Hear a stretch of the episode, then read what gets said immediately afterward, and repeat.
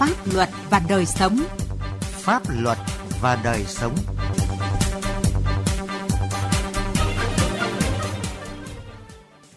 Kính chào quý vị và các bạn. Chương trình Pháp luật và đời sống hôm nay có những nội dung sau. Những chiến sĩ hải quan trên mặt trận phòng chống tội phạm ma túy. Thái Nguyên tăng cường trợ giúp pháp lý cho người dân tại khu vực miền núi vùng cao. Pháp luật đồng hành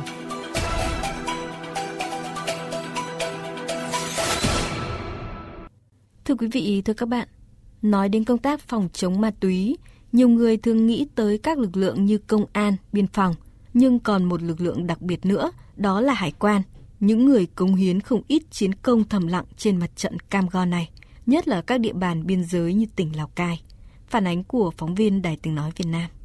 Bắt quả tang hơn 4 kg thuốc phiện trên người một đối tượng nam giới trong lúc vận chuyển thuê dọc biên giới từ A Mú Sung xuống bản vượt Bát Sát Lào Cai để đổi lấy 25 triệu đồng tiền công. Đây là chiến công mới được tri cục Hải quan Bát Sát phối hợp với công an địa phương xác lập vào chiều 25 tháng 10 vừa qua. Nghe có vẻ đơn giản nhưng tất cả đều đã được tính toán kỹ lưỡng từ khâu chủ động nắm bắt thông tin đến tổ chức phân công phối hợp nhịp nhàng, quyết không để xảy ra sai sót. Theo ông Tạ Thanh Đông, đội trưởng đội nghiệp vụ Chi cục Hải quan Bát Sát tỉnh Lào Cai, là đơn vị trực tiếp tham gia đánh án, nhưng nhìn vào công việc thường nhật thì người dân doanh nghiệp dường như quen hơn với hình ảnh những công chức hải quan trong trang phục chỉnh tề, chủ yếu làm nhiệm vụ với giấy tờ sổ sách. Thực ra trách nhiệm đặt lên vai rất nhiều, trong đó công tác phòng chống buôn lậu, vận chuyển trái phép hàng hóa, đặc biệt là hàng cấm như ma túy, pháo cũng là một trong những nhiệm vụ quan trọng. Nhưng so với biên chế cả đội chỉ có 5 cán bộ, làm thế nào để chủ động, an toàn, tối ưu hiệu quả nghiệp vụ là bài toán hàng đầu luôn phải đặt ra. Ông Đông chia sẻ. Trong cái điều kiện khó khăn đấy thì chúng tôi cũng phải linh hoạt, bố trí lực lượng vừa phải đảm bảo công tác trực, giải quyết các thủ tục hải quan, cũng vừa phải bố trí lực lượng đi tuần tra kiểm soát trên địa bàn và thường xuyên trao đổi, phối hợp với chính quyền địa phương, với các cái lực lượng chức năng trên địa bàn như là biên phòng ờ, công an, cũng như tăng cường cái công tác nắm bắt thông tin quần chúng nhân dân là lực lượng giúp đỡ mình trong cơ cấu của Cục Hải quan tỉnh Lào Cai hiện nay không có đội chuyên trách về phòng chống ma túy, do đó đội kiểm soát hải quan là đơn vị được giao trực tiếp nhiệm vụ này. Theo đội trưởng Hoàng Quốc Hùng, thời gian qua từ tổng cục tới cơ quan chủ quản ở địa phương đều rất quan tâm trang bị cho đội đầy đủ công cụ hỗ trợ, thường xuyên tổ chức tập huấn, đào tạo nghiệp vụ đấu tranh phòng chống ma túy cho cán bộ công chức trực tiếp làm nhiệm vụ. Tuy nhiên do không phải đội chuyên trách nên những yếu tố như biên chế hạn hẹp, một vị trí kiêm nhiệm nhiều việc cộng với quy định luân chuyển cán bộ định kỳ theo đặc thù ngành cũng là thách thức đòi hỏi mỗi công chức hải quan phải tự ý thức về trọng trách của mình, để từ đó chủ động, sáng tạo, nỗ lực hơn. Cũng không có cách gì khác là bây giờ với biên chế cũng như là với cái lực lượng có hạn như thế này thì bằng mọi cách là chúng tôi phải cố gắng đấy, phải tự bản thân và cùng quyết tâm để thực hiện nhiệm vụ thôi. Trong giai đoạn trước mắt thì chúng tôi tập trung chỉ đạo sâu về cái công tác phòng chống ma túy đồng thời từng bước để nâng cao cái trình độ nghiệp vụ cho các công chức làm cái công tác phòng chống ma túy này. Đồng thời là cũng thường phối hợp với các ờ, lực lượng khác để vừa là nâng cao cái kỹ năng đồng thời là cũng nâng cao cái sự phối hợp giữa các lực lượng.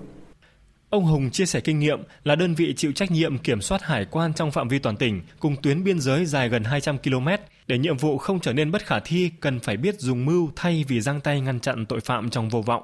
Theo đó, việc gây dựng mạng lưới cơ sở để nắm bắt thông tin vô cùng quan trọng. Ngoài ra, cần phân bổ lực lượng một cách thông minh vào những địa bàn trọng điểm, linh hoạt chiến thuật cả ngày lẫn đêm vào các thời điểm trong năm tùy theo từng nhóm đối tượng đã được phân loại. Nhờ đó, các chỉ tiêu nhiệm vụ liên quan đến công tác phòng chống ma túy của đơn vị đều hoàn thành đáp ứng yêu cầu. Điểm qua là như năm 2022 thì phối hợp bắt giữ 180.000 viên ma túy. Thế còn năm nay, hồi tháng 6, chúng tôi phối hợp với Cục Phòng chống ma túy và Bộ đội Biên phòng tỉnh cũng bắt giữ một cái vụ vận chuyển là 7 bánh heroin trên Simacai. Và tháng à, 7 năm 2023 thì chúng tôi cũng phối hợp với lực lượng biên phòng là cũng bắt giữ được 6.000 viên ma túy tổng hợp ở khu vực à, bản Việt. Đấy là những cái địa bàn mà cũng được xác định là điểm nóng. Tuy nhiên thì chúng tôi vẫn xác định là cần phải cố gắng tăng cường hơn nữa là cán bộ có thâm niên trong đấu tranh phòng chống tội phạm ma túy, từng trực tiếp chấn áp bắt giữ nhiều đối tượng. Ông Nguyễn Văn Quý, Phó tri cục trưởng tri cục Hải quan cửa khẩu Mường Khương cho biết, Mường Khương vốn là địa bàn nóng về trung chuyển ma túy của Lào Cai. Huyện biên giới này có tới 50 km đường biên, địa hình đồi núi, khe suối hiểm trở và là địa bàn đặc biệt khó khăn, có gần 20 dân tộc anh em chung sống. Nếu không kinh nghiệm, vừa công khai vừa bí mật, linh hoạt chiến thuật rất dễ bị các đối tượng qua mặt chỉ cục tập trung vào các khu vực như là ở Bản Lầu, lộng Chảy, hai bên cánh gà của cửa khẩu Mường Khương và Pha Long. Đấy là những địa bàn trọng điểm. Thế còn các đối tượng trọng điểm là sẽ tập trung vào các đối tượng mà đã có cái dấu hiệu về buôn lậu vận chuyển trái hàng hóa biên giới và các đối tượng mà nằm trong cái đồng bào dân tộc thiểu số mà cũng đã từng kết giao này, liên hệ rồi đã giúp đỡ các đối tượng ờ, liên quan đến hoạt động buôn lậu để khoanh vùng giả soát danh sách để có biện pháp theo dõi và phòng ngừa từ xa để ngăn chặn kịp thời. Vừa qua, Thủ tướng Chính phủ đã phê duyệt quy hoạch cửa khẩu trên tuyến biên giới đất liền Việt Trung. Theo đó, trong tương lai, tại Lào Cai sẽ có thêm hai cặp cửa khẩu quốc tế được mở nâng cấp gồm Bản Vược Bát Sát, Pà Sa và Mường Khương Kiều Đầu. Để chuẩn bị nền móng cho sau này, các phương án đề xuất để củng cố cơ sở hạ tầng, trang thiết bị, công cụ hỗ trợ và nhất là đội ngũ kinh nghiệm mẫn cán đã được đơn vị chủ động từ sớm. Với cái ờ, tình hình như vậy thì tri cục hải quan cửa khẩu Mường Khương đã xây dựng những cái kế hoạch mang tính chất là tầm nhìn, đảm bảo sau khi mà cái cửa khẩu được nâng cấp ờ, giao thông đi lại thuận tiện, hàng hóa ờ, giao lưu nhiều thì làm sao vừa duy trì tốt cái hoạt động tại cửa khẩu nhưng đồng thời cũng làm tốt cái công tác chống buôn lậu gian lận thương mại, chống thất thu thuế cho nhà nước và phòng chống tốt các loại tội phạm, đặc biệt là tội phạm về ma túy.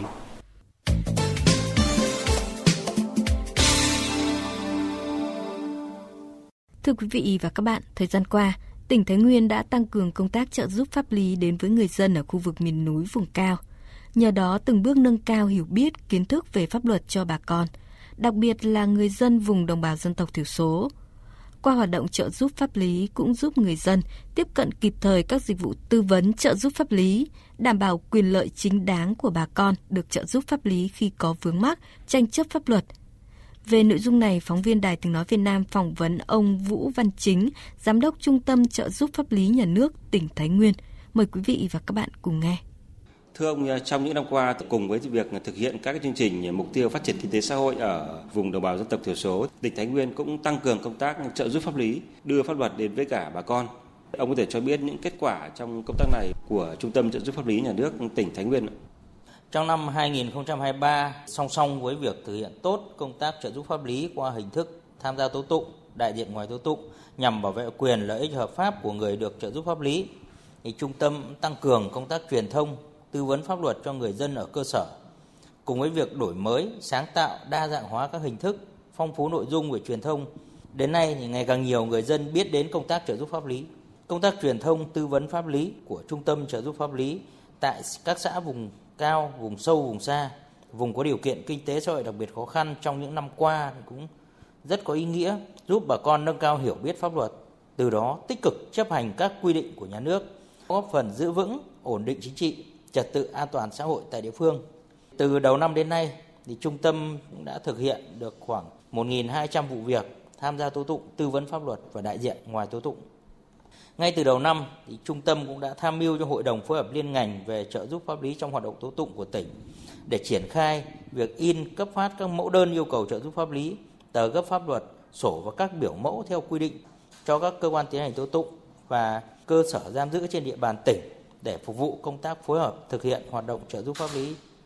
Làm các bảng thông tin về trợ giúp pháp lý, in và cấp phát miễn phí hơn 20.000 tờ gấp pháp luật Hoạt động tư vấn pháp luật và truyền thông ở cơ sở cũng được đẩy mạnh và triển khai theo đúng kế hoạch. Đến nay thì trung tâm cũng đã thực hiện hơn 40 chuyến tư vấn pháp luật và hơn 100 điểm truyền thông. Để nâng cao chất lượng công tác trợ giúp pháp lý thì hoạt động truyền thông cho đồng bào dân tộc thiểu số tiếp cận được pháp luật không ngừng được đẩy mạnh. Từ thực tiễn ở địa phương thì các hoạt động truyền thông tại cơ sở được tiến hành bằng các hình thức nào, thưa ông ạ? Trong những năm qua, Trung tâm trợ giúp pháp lý nhà nước tỉnh Thái Nguyên đã tích cực phối hợp với đài truyền thanh các huyện, hệ thống loa truyền thanh các xã trên địa bàn để truyền thanh về trợ giúp pháp lý, giúp người dân có điều kiện thuận lợi để tiếp cận thông tin, bảo vệ quyền lợi ích hợp pháp của mình, đồng thời nâng cao hiểu biết, ý thức tôn trọng và chấp hành pháp luật của người dân, nhất là các đối tượng được trợ giúp pháp lý tại các xã thuộc vùng khó khăn trên địa bàn tỉnh Thái Nguyên. Phối hợp với báo Thái Nguyên để truyền thông về các câu chuyện pháp luật, làm các bảng thông tin về trợ giúp pháp lý, in ấn và cấp phát các tờ gấp pháp luật cho người dân. Bên cạnh đó thì cũng có một số các hoạt động truyền thông khác như thực hiện việc à, nhắn tin vào số điện thoại của người dân, phối hợp với đài truyền hình tỉnh thực hiện các phóng sự chuyên đề cho người dân, đặc biệt là những người đồng bào dân tộc thiểu số trên địa bàn những người ở vùng sâu vùng xa, vùng khó khăn và các cái hoạt động thông qua các cái kênh hình thức khác và phối hợp với các đơn vị khác để triển khai thực hiện. Đến nay trung tâm cũng đã truyền thông được trên 100 điểm, trong đó truyền thông tại cơ sở là khoảng 80 điểm, truyền thông nhận thức pháp luật tại điểm vùng đồng bào dân tộc thiểu số là 30 điểm. Ờ, thưa ông vậy thì còn hoạt động tham gia tố tụng để bào chữa cho các cái bị can bị cáo trong các cái vụ án hình sự được thực hiện ra sao ạ?